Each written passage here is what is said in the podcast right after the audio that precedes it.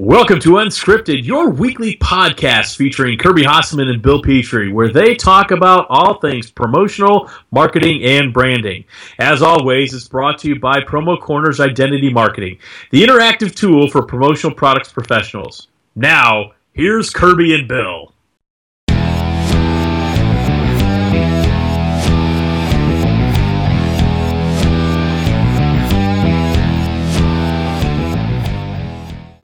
And welcome to yet another episode of Unscripted. As always, I am your co host, Bill Petrie. With me, as always, is my good pal, good time player man, Kirby Hasseman. Kirby, how the hell are you? I am, I, I, love the tradition, and I'm doing well, and uh, it's always good to talk to you, buddy. As Jim Nantz would say, it's a tradition unlike any other. right. Absolutely. It's the only time you or I will be compared to Jim Nantz today. You know what? And I'm actually okay with that. Um, he he is definitely one of my uh, football kryptonite. Oh, him, really? Him him along with Phil Simms. Oh yeah, it's a complete tune down power power down for me. Can't okay. stand him. Well, that's good. That's interesting. That's a little but, little bit of information there. It is, but you know what I can stand, What's Kirby? That? The new Bay State 2017 catalog. And I don't know if you know or aware of this. You may or may not be. I, I really don't know. It's available right now. Okay. It is. If you want one, all you need to do is ask. And it's it's a beautiful catalog, very easy to follow. It's got 19 new products added to you know the technology sections, housewares, healthcare, writing instruments. It's it's all there. Plus, if you're techno- technologically savvy, you can get on your Google machine nice. and go to baystate.com and see all of those fabulous new Bay State products that, frankly, we all know and love. And don't ever forget to check out those ice scrapers. For sure, my man. For sure. Well, cool, man. So it's always good to talk to you. I'm uh, uh, always look forward to this. This is one of my favorite pieces of content we do every week, as you know. Um, it's a good time. Yeah. Yeah. So, uh, do you have a topic? Or you want me to go first? Um, I'm going to ask you to go first. I'm going to ask you, and, and, as always, I'm going to thank you for having the courage to do this podcast. Why don't you go ahead and start us off today, Dr. Kirby Hasseman? All right, cool. Uh, we'll start a little bit light. Um, so you know that um, we've uh, just recently hired uh, someone new here at HMC, and uh, really excited about Emily Bradford is who recently joined us. She's doing a great job. She's only about a week into the job, and she's doing such a good job. That's kind of weird to think that it's only been a week. You know what I mean? Mm-hmm. Um, and so that's been excellent. And what I've found is we, we've kind of redefined the position and we've made her um, uh, inside sales sales assistant um, as opposed to just a customer service rep because we want her to be on offense, right? And we want that position to be on offense.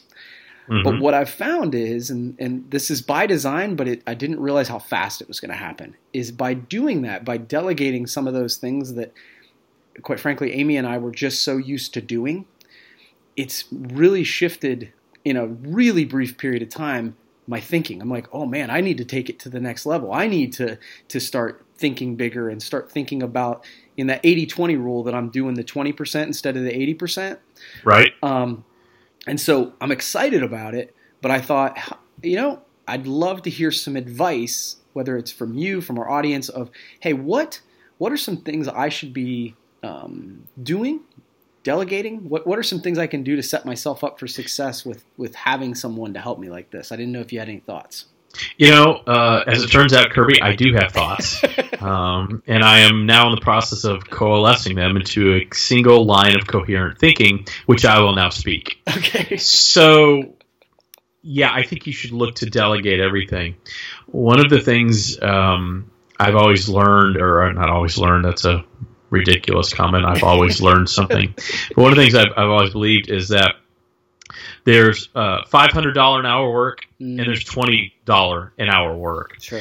And so as you and Amy kind of go through a typical day, typical week, and the, and the things you do, there are things that you do that are $500 an hour work, and that is working with clients, right? Selling products, moving merchandise, um, producing commercials and the things that you do on the video side. And then there's the $20 an hour work, the invoicing, the follow up phone calls. So anything you, you can do to offset and and shift who's doing that um, kind of frontline grunt work, that's what you should be doing. So I, I would suggest you really take a hard look at your activities and take the uh, keep the five hundred dollar an hour work. That's what you should be focused on, and you should delegate as much of that twenty dollar an hour work as possible. Yeah, and it's it's it's funny um, because I totally agree philosophically, right? But I think right. what I've found is, and, and I think this is true of a lot of salespeople, entrepreneurs, it's hard to let go of that stuff sometimes uh, because it's like, oh gosh, um, and and then not only that it's hard to let go, but it's like, oh man, I need to totally retrain my brain to think bigger. You know, I need to be um, changing some of my activities. So it's been, I, I totally get it intellectually, but it's it, has been an interesting transition for me in, in a good but way. Here's, super here's fun. the thing: you probably don't like to get rid of that twenty dollar an hour work because it's comfortable. Oh yeah, oh, and it's the way you do it, and you don't want anybody else to do it a different way. Not you. I'm talking about the global you. Yep. Um, but I would challenge that. I would challenge you on that. That you need to, as much as you can, allow Emily to find her own way, and make some mistakes, and she may find a better way to do some of those things than you know.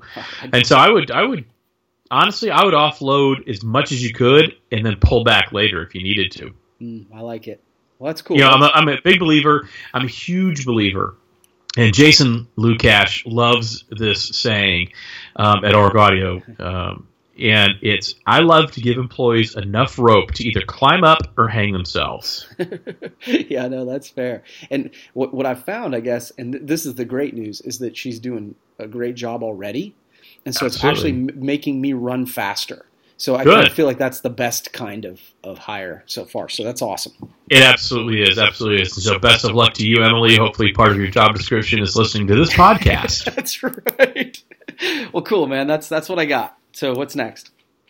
Okay, so I've got a question for you. Okay. So I, I was looking at um, distributors today, and obviously there's a lot of cons- consolidation and things like that. And I was thinking back over the past few years and how much the distributor model, in some ways, has shifted, and in other ways has not shifted. What do you think the most successful? I'm going to ask you to get out your crystal ball, not the song by Styx, but your actual crystal ball. Okay. What does a distributor, a successful distributor, look like in the year 2020? So just a, three years from now, Mm. what does a successful distributor look like in 2020? well, first of all, I think that the thing that strikes me right away is the fact that 2020 is only three years away. when you said Yeah. that, I was like, "Oh my god." um, uh, okay, so and uh, here here are my thoughts, and I'll be curious because I, I think we might have a little bit of a differing opinion on this, but um, but my thoughts are, uh, I think that for the most part, we are moving to a place where um, distributor businesses need to pick a lane. I think that um, whether and, and and I think what I've done in the past is draw the line of e-commerce, and I, so let me take that off the table. I think essentially the the line I mean is that I think people are either going to be competing on price or they're going to be competing on additional services, and so um, if you want to fight in the space, you know, it's just like any other business, really, like the WalMarts, right?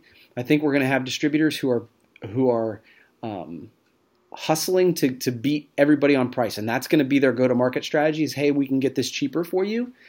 Um, that's not a place I want to fight, but I think that there are people who who can succeed there.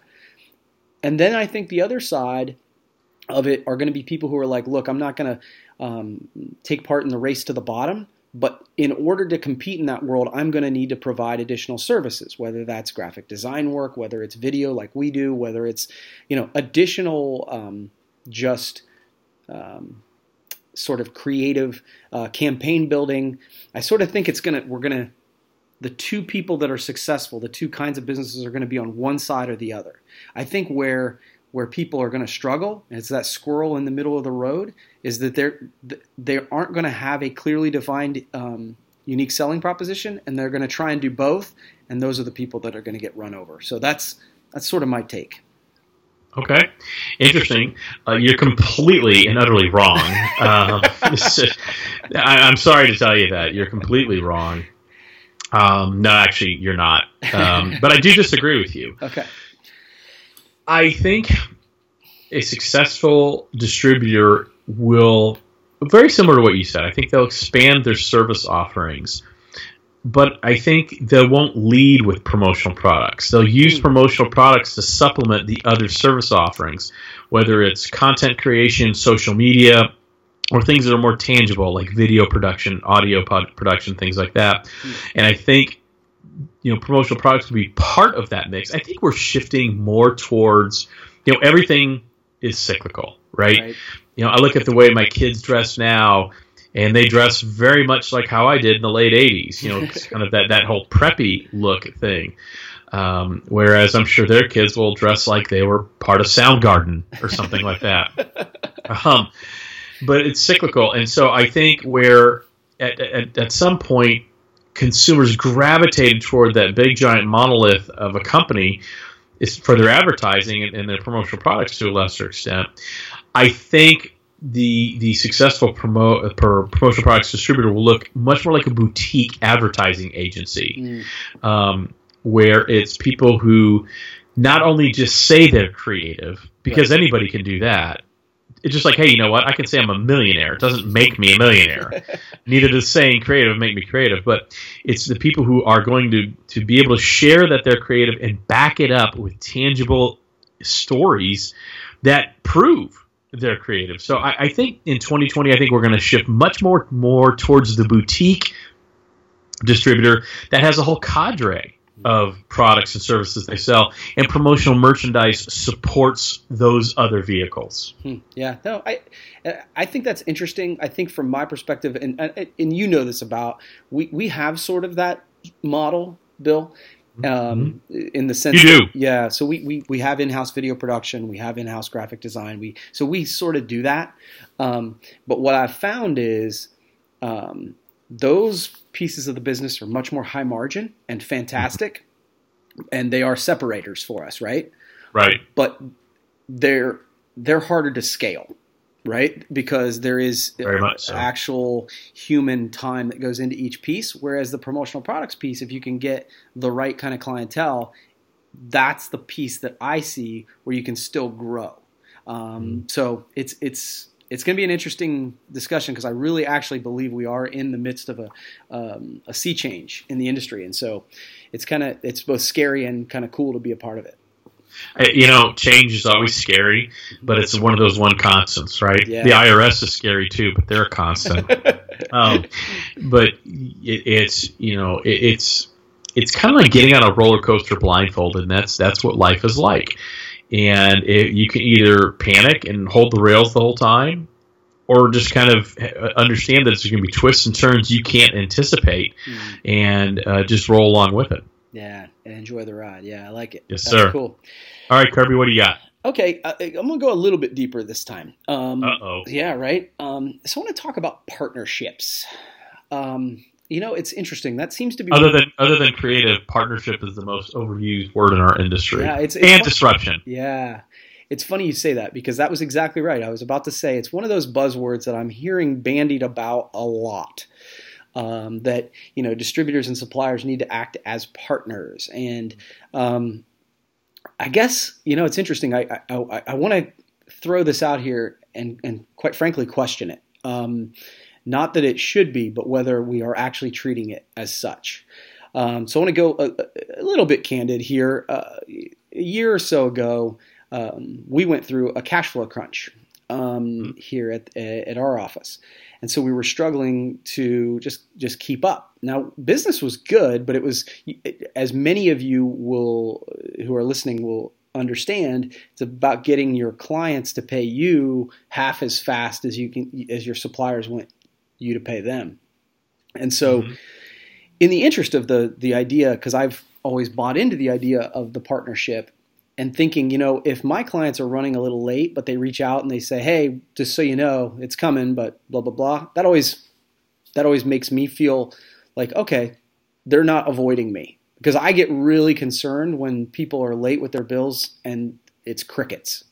right. Uh, so, um, so in the interest of that, um, quite frankly, before we were uh, late with a few of the vendors, but kind of anticipating, hey, we're going to be just outside of 30 days. I sent a letter to some of our some, some of our suppliers, and just from me saying, hey, just so you know, we're we're in one of those ebbs and flows seasons, and uh, just want to let you know it's coming.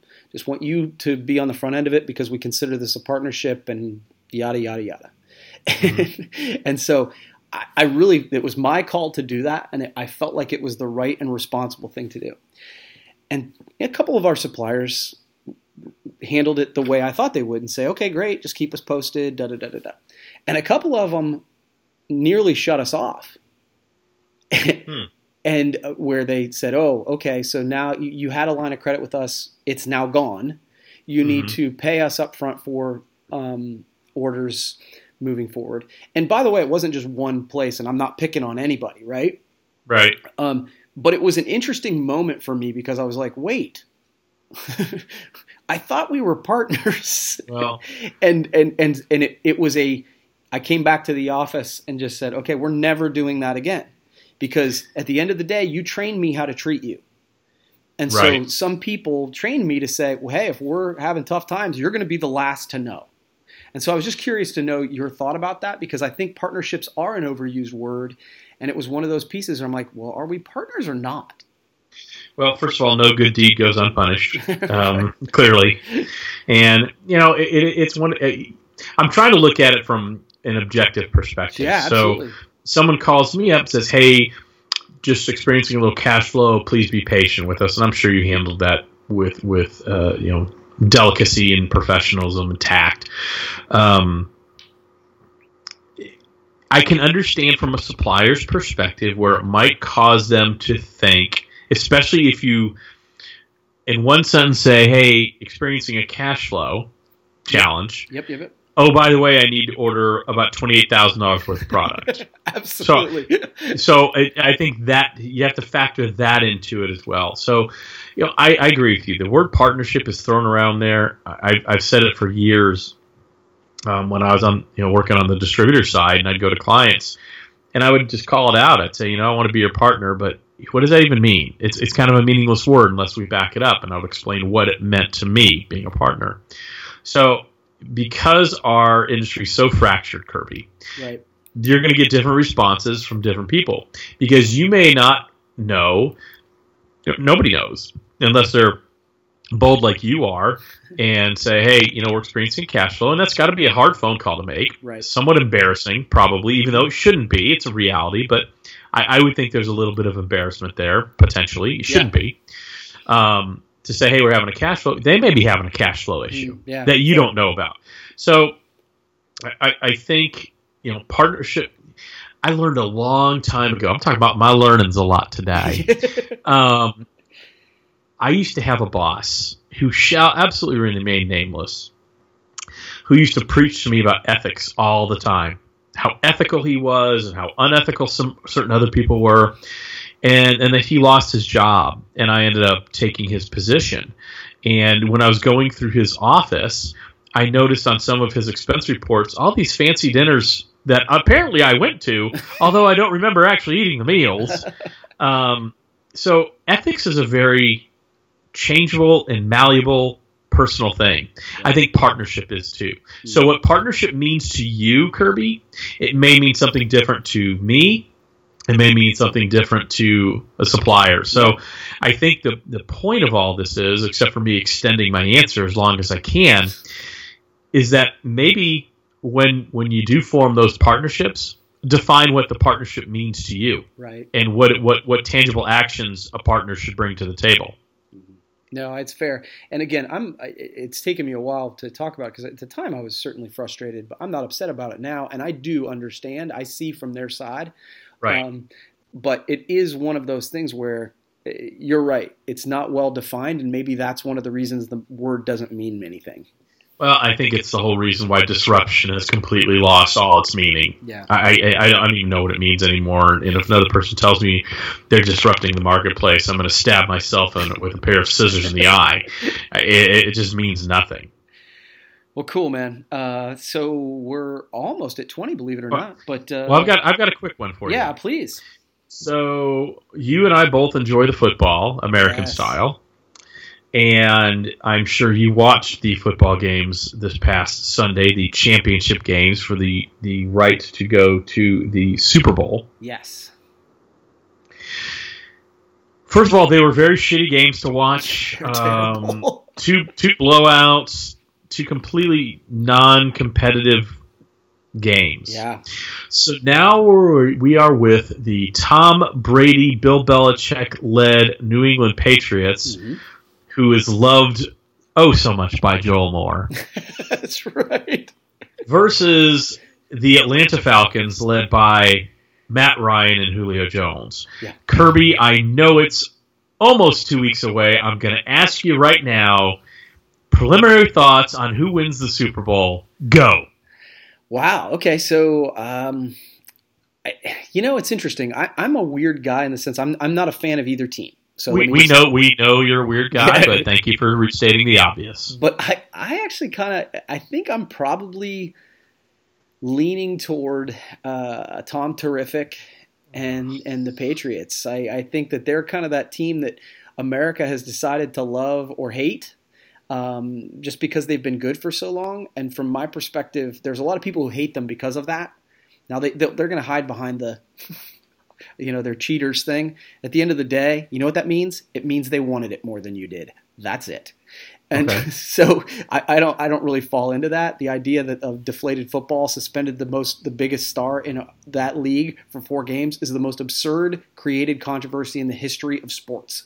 But anyway, a bold statement. yeah, it's, it's so stupid. It's, it, um, but uh, I really like the Falcons as a team. I actually think that they're really good. So I, honestly, I'm gonna, I'm probably gonna lean toward rooting for the Patriots. I don't really care, um, but I'm mainly rooting for a good game because those last two were disastrous. Okay, so uh, gosh, this may may go a little long here because you're you're drawing me off sides with your answer. I am pulling for the Falcons hardcore. Um, I do not like the Patriots, Yeah. although I respect the hell out of them. Yeah. Uh, completely respect the culture of excellence that Bill Belichick and, and Tom Brady have created in New England. There's no and Robert Kraft, the owner, Yeah, no question that they've created a culture of team first and excellence and i don't have the vocabulary to express how much i love that. I also don't have the vocabulary to express how much of a miserable human being that son of a bitch Belichick seems to be and I like people who seem to enjoy life. I am sure you get I get him out of the competitive environment he's in, probably a good guy. But it's hard to root for him if you're not a fan of the team, and I'm not. yeah, So I don't. I it's not like the University of Texas, which is a team I wish absolutely nothing but failure upon. um, that's right, University of Texas, nothing but failure. Every sport, every event, every individual, nothing but failure. Anyway, I, I digress. I, I just don't want to see the Patriots win another Super Bowl. I really don't. I'd like to see the Falcons do it. Um, I really like their head coach Dan Quinn, and I think I think it's I think it's got the potential. Like you, I'm rooting really for a good game. At the end of the day, I really don't care who wins. I'm going to pull for the Falcons. Um, I I just think it's got the potential to be the first Super Bowl that's going to score combined uh, you know over 110 points. that would be awesome. It would. um, would. Cool. Well, that's. I don't think we drew you too far off sides there. I, I think that was good. All right. Well, well, let- we'll let Joel be the judge of that. yeah, because- right. yeah. All right. well, Joel, cool. I secretly love the Patriots. Don't listen to what I just said earlier. So, real quickly before we wrap it up, I know we're almost Yep. at the end of time, but I'm going to see you in a week or so, aren't aren't I? I'm You are. You are coming down to Nashtucky, uh, as I so affectionately call it. Uh, coming down to Nashville for the Promotional Products Association of the Mid South Mid South Promo Show, and you and I are doing Education Day again this year. Yeah. Very honored to do that. yeah, me too. And as part of it, we will be doing the second ever live podcast. Yeah. I'm looking forward to that. That was fun last time. It was fun, and I think uh, I've actually gotten some people who are pretty excited about that session. That they really want to do podcasts and they, they really uh, want some help there. So I think it'll I think it'll be pretty cool. Cool. Well, it was great to talk to you today, buddy. Um, My pleasure. And uh, now, did you tell me at the beginning of the show that Bay State has a new catalog? You know, Kirby, I did, and uh, gosh darn it, thank you for bringing it up again. They do. It's 2017, and you know what it's time to do, Kirby? What's that? It's time to get off your ass and sell some Bay State products, folks, right now. right now. and there's no better way to help you do that than the new 2017 catalog. Because you know what, Kirby? It's available. As I said earlier in the show, wish you would really listen to me. Clearly, you didn't. Um, 19 new products added to almost every category. So go visit them on their website at baystate.com. And damn it, go move some Bay State product, people. Let's go. I love it, man. It was good to talk to you. Once again, thank you for listening to Unscripted with Kirby Hasseman and Bill Petrie. As always, brought to you by the good people at Promo Corners Identity Marketing, the interactive tool for promotional products professionals.